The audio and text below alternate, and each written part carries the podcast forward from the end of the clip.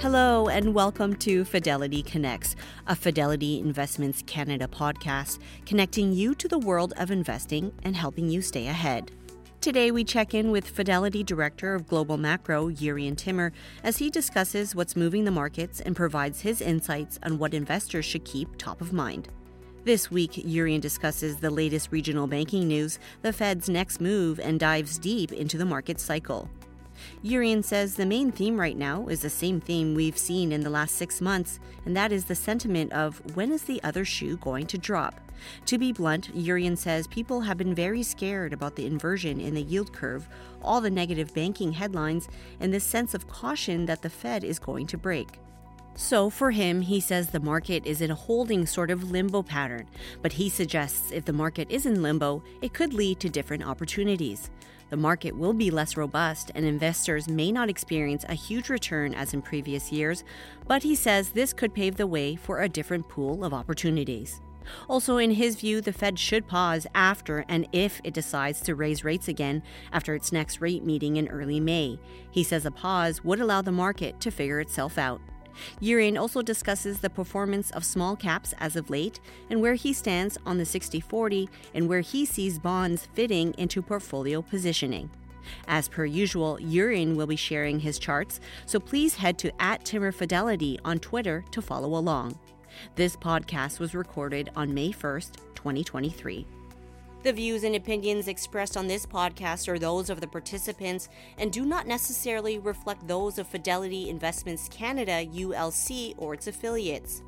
This podcast is for informational purposes only and should not be construed as investment, tax, or legal advice.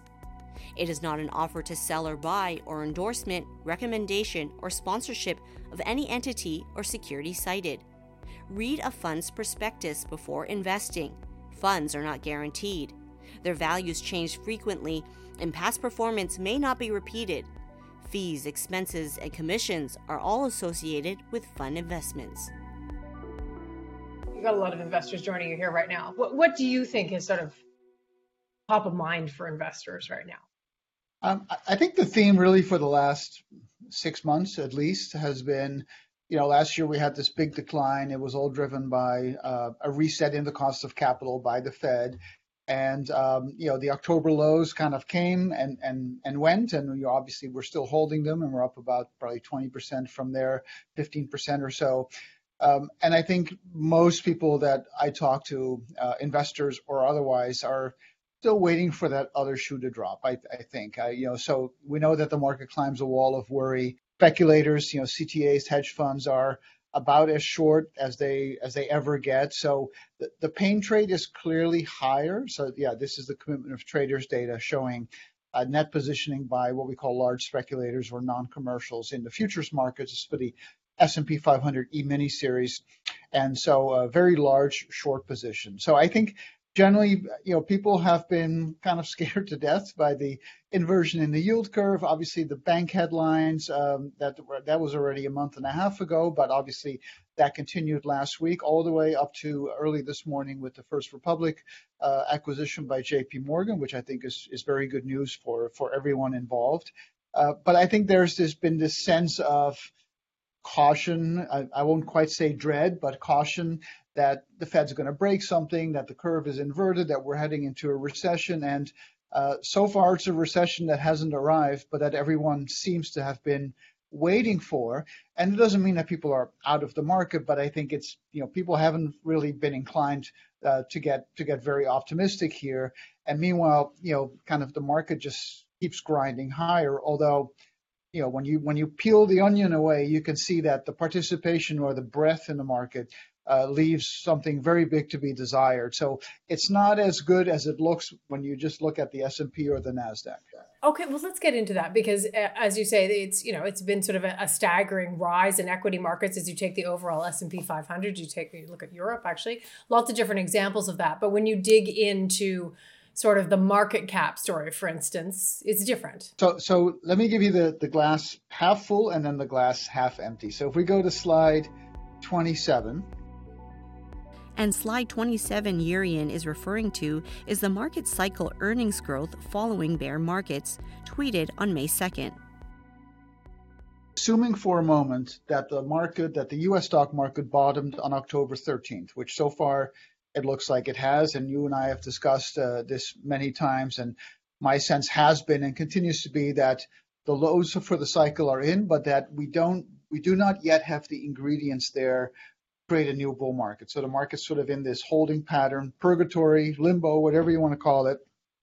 So uh, if we go to slide 27, we can see that the current earnings consensus, so assuming that the October low was the low, so that's the vertical line on this chart, we look at what the consensus estimates are for earnings. And, uh, you know, big caveat here, the consensus is often too constructive. And you can see that that black line there, that, you know, kind of on the right-hand side of the chart are the estimates. Uh, they're almost comically linear looking. It's, I mean, that is about as straight a line as you can get. Uh, and that's typically not how real life works. So you can see, you can tell that Wall Street analysts are sort of applying a growth rate and then just extrapolating that into the future. So definitely take these numbers with a grain of salt, but these are the consensus numbers, so therefore, presumably, this is what's priced into the market. I mean, that's why we look at these things. And what you can see here is that the blue line is the average cycle, and the black line is the current cycle. If the, if the black line is correct, then we will only have a modest decline in earnings that will reverse course later this year. And the reason that why that's important is because the market always looks ahead, right? It doesn't it doesn't always discount the future correctly, but it's always looking ahead. So at inflection points, the market will often bottom several quarters before earnings. So if we go back to that slide for a second, and then assuming for a moment that the market, that the US stock market bottomed on October 13th, which so far it looks like it has, and you and I have discussed uh, this many times, and my sense has been and continues to be that the lows for the cycle are in, but that we don't we do not yet have the ingredients there to create a new bull market. So the market's sort of in this holding pattern, purgatory, limbo, whatever you want to call it. So uh, if we go to slide 27, we can see that the current earnings consensus, so assuming that the October low was the low, so that's the vertical line on this chart, we look at what the consensus estimates are for earnings. And, uh, you know, big caveat here, the consensus is often too constructive. And you can see that that black line there, that, you know, kind of on the right-hand side of the chart are the estimates. Uh, they're almost comically linear looking. It's, I mean, that is about as straight a line as you can get. Uh, and that's typically not how real life works. So you can see, you can tell that Wall Street analysts are sort of applying a growth rate and then just extrapolating that into the future. So definitely take these numbers with a grain of salt, but these are the consensus numbers, so therefore, presumably, this is what's priced into the market. I mean, that's why we look at these things. And what you can see here is that the blue line is the average cycle, and the black line is the current cycle. If the, if the black line is correct, then we will only have a modest decline in earnings that will reverse course later this year. And the reason that why that's important is because the market always looks ahead, right? It doesn't it doesn't always discount the future correctly, but it's always looking ahead. So at inflection points, the market will often bottom several quarters before earnings. So if we go back to that slide for a second, and then um, go, so now go to the next slide, 28, and now instead of earnings, we're going to show the S&P 500 total return. And so obviously that's assuming the October low was the low, which is an assumption. Uh, but you can see a beautiful head and shoulders bottom, very symmetrical pattern there. And, um, and so it would make sense that if the earnings consensus is correct, a modest earnings valley that reverses later this year, then the market is completely justified in rallying now. And, and when we look at the math historically, and 2020 was a, a guide on that, uh, the financial crisis in 09 as well, but during the phase where earnings are still declining, but prices already bottomed and going up, that by definition is all driven by PE expansion, of course. And the typical PE expansion during that phase is about 40 to 50%. Now, the PE at the bottom of the cycle in October was 15. If we apply 40, 50% times 15, we get a PE of around 21, maybe 22. You multiply that by the expected earnings level for the end of next year, which is around $240 a share, and you get, guess what? You get all-time highs for the S&P. So that's the bullish scenario. And if the earnings numbers are correct, and if the Fed, like you know, it doesn't even have to pivot so much, but if the Fed is kind of nearly done here, then you can you can see the justification um, go. So now go to the next slide, 28. And that slide is the market cycle S&P 500 total return, tweeted on May 2nd. Instead of earnings, we're going to show the S&P 500 total return. And so obviously that's assuming the October low was the low, which is an assumption. Uh, but you can see a beautiful head and shoulders bottom, very symmetrical pattern there. And um, and so it would make sense that if the earnings consensus is correct, a modest earnings valley that reverses later this year, then the market is completely justified in rallying now. And and when we look at the math historically, and 2020 was a, a guide on that, uh, the financial crisis in 09 as well. But during the phase where earnings are still declining, but price is already bottomed and going up, that by definition is all driven by PE expansion, of course. And the typical PE expansion during that phase is about 40 to 50%. Now, the PE at the bottom of the cycle in October was 15. If we apply 40, 50% times 15, we get a PE of around 21, maybe 22. You multiply that by the expected earnings level for the end of next year, which is around $240 a share, and you get guess what? You get all-time highs for the S&P. So that's the bullish scenario. And if the earnings numbers are correct, and if the Fed, like, you know, it doesn't even have to pivot so much, but if the Fed is kind of nearly done here, then you can you can see the justification for the market rallying here. But there's a big fly in the ointment here, and that's and that fly is the, the market breadth or the lack thereof, right? So we know from history, and let's pull up slide 29. And that slide is the market cycle US small caps total return, also tweeted on May 2nd. That when you have an early cycle bull market, it tends to be the beta, the, the pro cyclicals that lead the way because usually that kind of cycle comes out of a recession. And then, you know, small caps are the most beaten up and, and industrials and other cyclicals are the most beaten up. So they rally the strongest. So this chart is the same thing, but now I'm showing the Russell 2000, those small caps. Guess what? Small caps are still at the lows from last October. And we're actually making new lows almost on a daily basis. And so this is not what you would expect to see in an early cycle bull market because small caps tend to go up more than large caps. You know, that's that's a very that's very much a missing ingredient here. Doesn't mean the market can't grind higher, but you know, it something is missing. So to me, uh, the bullish scenario is is not yet a slam dunk by by any means. So so I'm still left sort of sitting on the fence, uh, concluding that the weight of the evidence is not there yet, even though the Fed presumably is going to be uh, taking a pause after you know the next quarter point rate hike, which is now fairly uh, you know fairly much uh, expected, about 85% priced in. Uh, so if I were at the Fed, I would I would pause because the Fed will have done 500 basis points in a year, and that's a lot. And so it would be prudent to wait. Um, for, for to see what the what the impact is, and of course we saw the right. bank headlines. I mean that is that that is like you know uh, ground zero of what of the Fed's tightening cycle. So uh, I think the Fed should pause. Doesn't I don't know if they will, but but the, the main question is how quickly will it revert back towards the three percent neutral rate? Uh, the market is expecting the Fed to go one more quarter point hike and then pivot and go down towards three percent.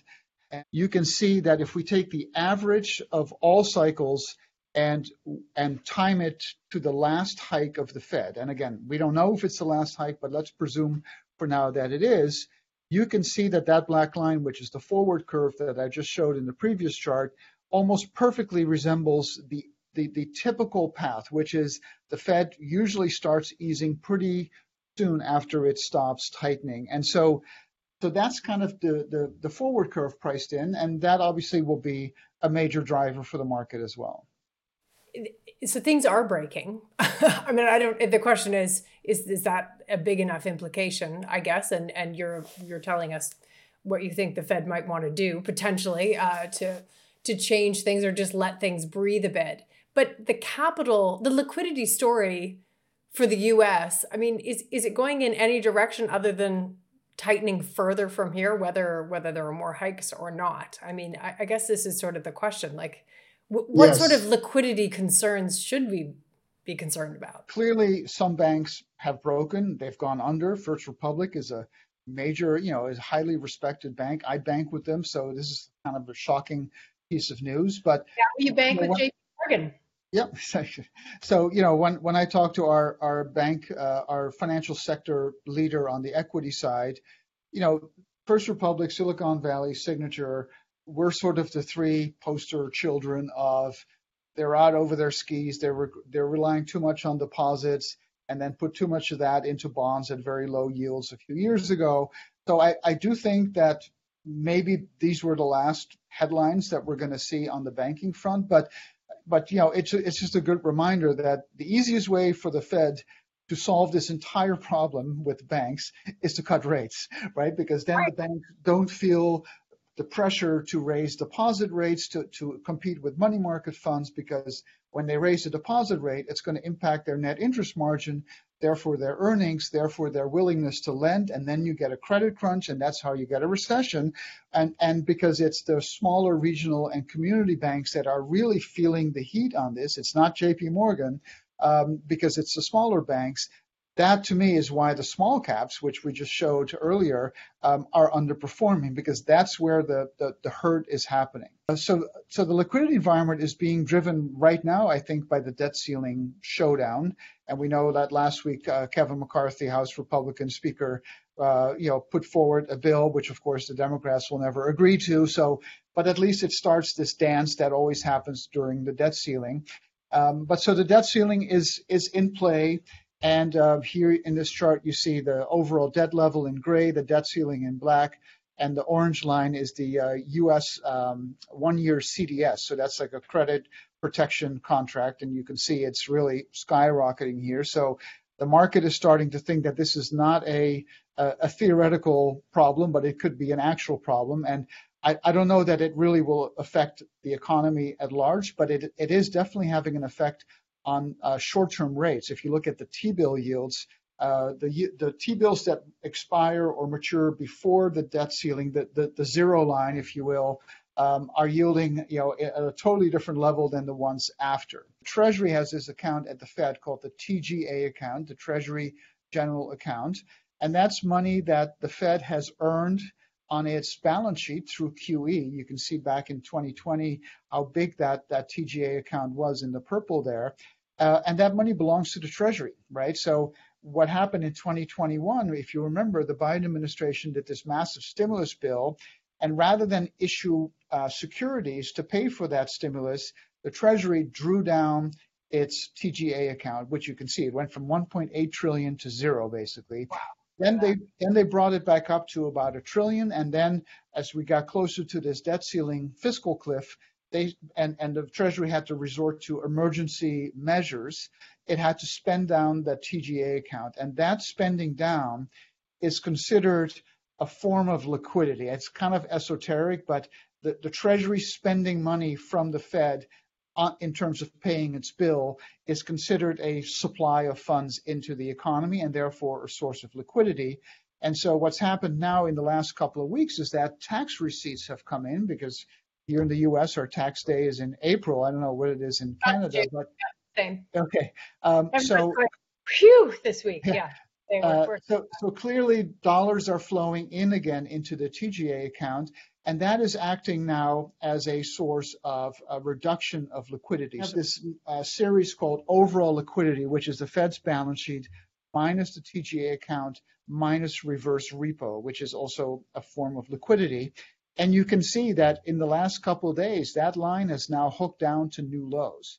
Uh, so it's interesting that from last year, January, which was the peak in the market and the peak in liquidity, to October, which was the low in the market, and at least at that point, the low in liquidity, you know, the correlation was pretty much perfect. So now you have this divergence where the liquidity environment is eroding because the Treasury now has, you know, is building up its TGA account again. And so that would be a net negative. And again, when we look at the small cap chart from earlier, that's where the linkage is, right? The market is kind of playing its own tune because these FANG stocks uh, had really good earnings and are driving the tape higher. Uh, but that's not representative of the overall market. Can we just dig in for a minute, just just to spend a minute on on First Republic? Anyway, this story of sort of the banking um, collapses that we're seeing, which ties into everything you're saying. There seems to be these voices that will say it's it's because of you know Dodd Frank, it's because of regulations that were put in after the great financial crisis. Um, what do we need to know about that? Um, well, the, the irony is that obviously during the financial crisis, the banks were front and center. They were overlevered. They had a lot of bad debt, a lot of uh, real estate. You know, there was a housing bubble, uh, and the banks were like levered like 30 or 40 to one, like you know, crazy numbers. They they were. We can argue they were underregulated going into the housing bubble in 06, 07, 08. Um, and then, as always happens, the pendulum goes from one extreme to the other, and they got they went from underregulated to probably a lot of people would say overregulated. Um, and, you know, they have su- supplemental leverage ratios, capital ratios, you know, Basel 1, 2, 3 to infinity. The European banks, of course, were part of the same issue. Um, and, you know, the result was that the banks got squeaky clean, right? They're all well capitalized. And, you know, no one's having really any loan loss issues. But the irony is that the one thing that they were never regulated on or stress tested over was buying the safest bonds in the world at yields that were super low, driven there by the Fed. And now all of a sudden, you know, the deposits go out the door. And of course, you know, with fractional reserve banking, your deposits become the base for a bank to lend. Um, and so all these bank failures so far were the result of um, banks spending their deposits and investing them in bonds yielding, you know, 2%, and now those bonds are at 4%, and the deposits now start to leave, and then they have to realize losses, and then that affects their capital ratios. And so this is all this has all been happening over the very over the, the, single thing that the banks were not regulated or stress tested on. So that that's that's the irony. That's the irony, and that's sort of the one the one piece to remember. A couple of questions coming in here. So one of the questions is going back to probably pockets of weakness. Um, how will weakness in commercial real estate uh, factor into the Fed's pivot decision, one way or the other? I think it will. It may not affect the pivot decision, but I think that and the bank headlines and just the overall sense that the economy is slowing. I mean, we got the PMI report today and it ticked up slightly, but it's still in contraction mode. And you know, layoffs are are rising. I mean, I was just at an event last night, and one of my friends got laid off from a company. So you're starting to to to see that, but it's not. It hasn't risen to recession levels yet, but clearly the Fed, you know, is looking at this, and um, and I think the Fed um, will, you know, will will maybe if the market is giving them the free option to raise rates one more time, which the markets are, because again, it's priced in now, um, then I think the Fed will take that option. But one way we look at where the Fed is is, is by comparing it to where inflation is, and then the difference is where real rates are. And generally, we look at the TIPS break-even uh, rates to see where real rates are. But historically, it's also been the case that the Fed uh, during previous cycles since the 1970s has always risen, uh, raised rates to at least the prevailing headline inflation rate. And what's interesting is that this is the core PCE, which was released last week, and that is the Fed's favorite uh, inflation gauge. Uh, you can see that that peaked last year in June, like the CPI did, at 5.42% and is down to 4.6. It's certainly not falling off a cliff, but it is improving. And so now, if the Fed goes to um, you know five to five and a quarter uh, at its next meeting coming up in a few days, uh, it will be above the prevailing actual headline inflation rate. And usually, that has been enough for the Fed to kind of tame the inflation beast. So if I were at the Fed, I would look at that. I would look at just where where TIPS break evens are, uh, how much they've done, and how quickly they've done it. Um, and I would say, you know what, let, let us let the data decide, right? Six months ago, it didn't matter what the data were because they had so much catching up to do that they just needed to get to a certain point. Now they're at a certain point, and now they can let the data decide. And so as incremental data comes in on layoffs or what, whatever else, uh, you know, um, uh, on the on the banking headlines, um, uh, they can they can afford to wait, and then they can always adjust it later. So, uh, to your question, I think that's kind of where the Fed's going to be. And then the next conversation, of course, for the market will be okay. Let's say the Fed is done. How quickly will they return to neutral? Which would be presumably around 3%. So we, they will be 2% above neutral after this last hike. Um, and then it's a question of when do they return to that? And I think that will come, come down to the inflation data. Yeah, that's so fascinating. There's a question here, actually, just going back to your breadth uh, comments earlier on. Exactly how many? Uh, let me just get this question exactly worded. In terms of breadth of the market, how many companies specifically are are moving the S and P? Can you provide a number figure? Uh, yeah, but let's pull up slide 24, which is not a direct answer, but I have seen data that suggests that just the top five companies uh, are accounting for almost all of the, the returns this year. And that next slide is microcaps, tweeted by Jurrien on May 1st. The S&P is up 9% year to date, and this is the Russell Microcap Index. Not that any one of us invests in microcaps, but it's it's the bottom half of the Russell 2000. Um, right. And um, and this index is down five percent year to date, while the S&P is up nine percent. That's a very very large divergence. Again, this is all U.S. equities; these are all market cap driven. And if you look at that top chart, you know it's not a happy chart. We're we're making new lows for the cycle, uh, even though the S&P is some you know 15% above it. And it's just you know I mean it happens. It's happened before, uh, uh, but it's it's just not for me. It's not a recipe for a robust new early cycle bull market, which te- tend to see which tends to see much more participation. And if you look at the bottom line, that's relative to the S&P when you look at the major inflection points 09 2011 2016 2018 2020 you see that that purple line kind of hockey sticks up uh, just to use a canadian metaphor um, and right now it's hockey sticking down which may not be a metaphor but you know what i mean so may, you know, so it's it's just it's it's an incomplete picture for uh, for a bullish thesis like for a bullish thesis you need to be able to check this off the list and and and I can't check it off and and and it's actually doing the opposite. It's it's so interesting if if you think that I mean how how close might we be? One of your slides and some of your commentary from your report was talking about sort of two to three quarters. It's okay. We go back to that October number as you've said. Um, I mean we're getting to two to three quarters here, aren't we? I mean this yeah. this is it. So earnings are declining uh, modestly, and and you know obviously we're still in the throes of first quarter earnings season, but we're we're past most of it now. So 271 companies have reported, but a lot of the important ones have. And they have beaten, I'm just looking up on my Bloomberg here, 80% have beaten estimates by an average of 7%. So very, very strong numbers for the for Q1. And so again, this shoe that people are expecting to drop um, isn't dropping yet. And we see actually, if we look at the internals, right? So this is the earnings chart on the top, and then the growth rate in forward earnings in the purple. So that's down now down 3%. So we are officially in an earnings contraction mode.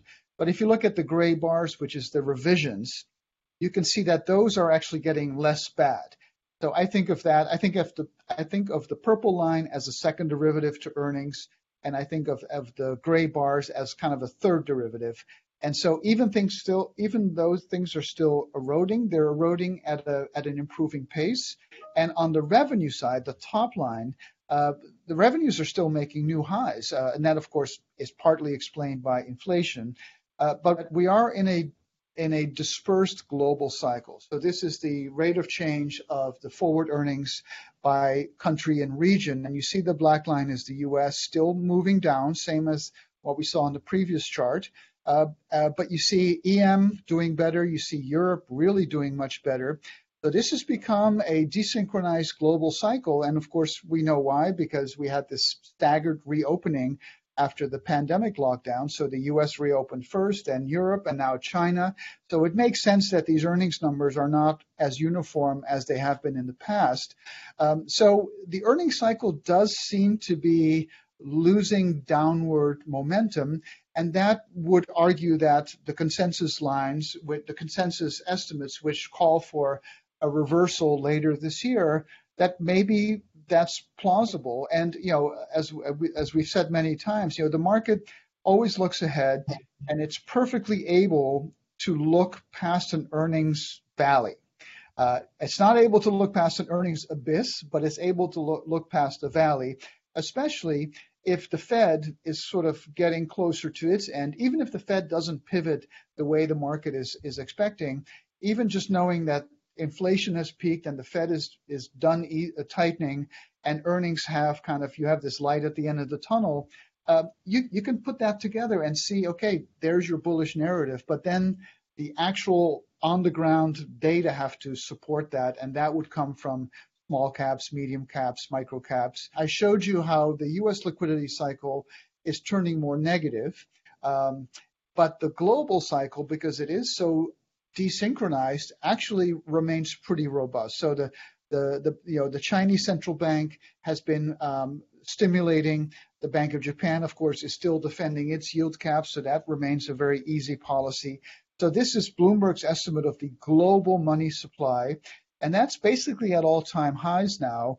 And so again, it's an important counterpoint to what we see here in the U.S., which where everyone is waiting for that shoe to drop and will it drop or not. But in the rest of the world, and this is obviously very important for our Canadian uh, investors, is there there are opportunities, and not just in terms of hiding in a safe place while the market goes down, but actually in a market that's going up. And MSCI Europe for the first four months of this year is up 15.5%. It's not, it's not a bad result. Uh, quick question. I'll just try and fit this in. This is on positioning. Um, how does Jurrien feel about moving away from equities and into bonds for the rest of 2023? I like bonds. Uh, I don't know that. So I, I, I like a 60 40 or some variation of that approach. So, so I don't know that I would allocate out of stocks into bonds, but I, but that's not some, saying something bad about bonds. So I, I would be in bonds and stocks anyway. So for me, the bigger question is within bonds, you know, what kind of duration do I want? Uh, do I want tips or nominals, corporates or, or treasuries?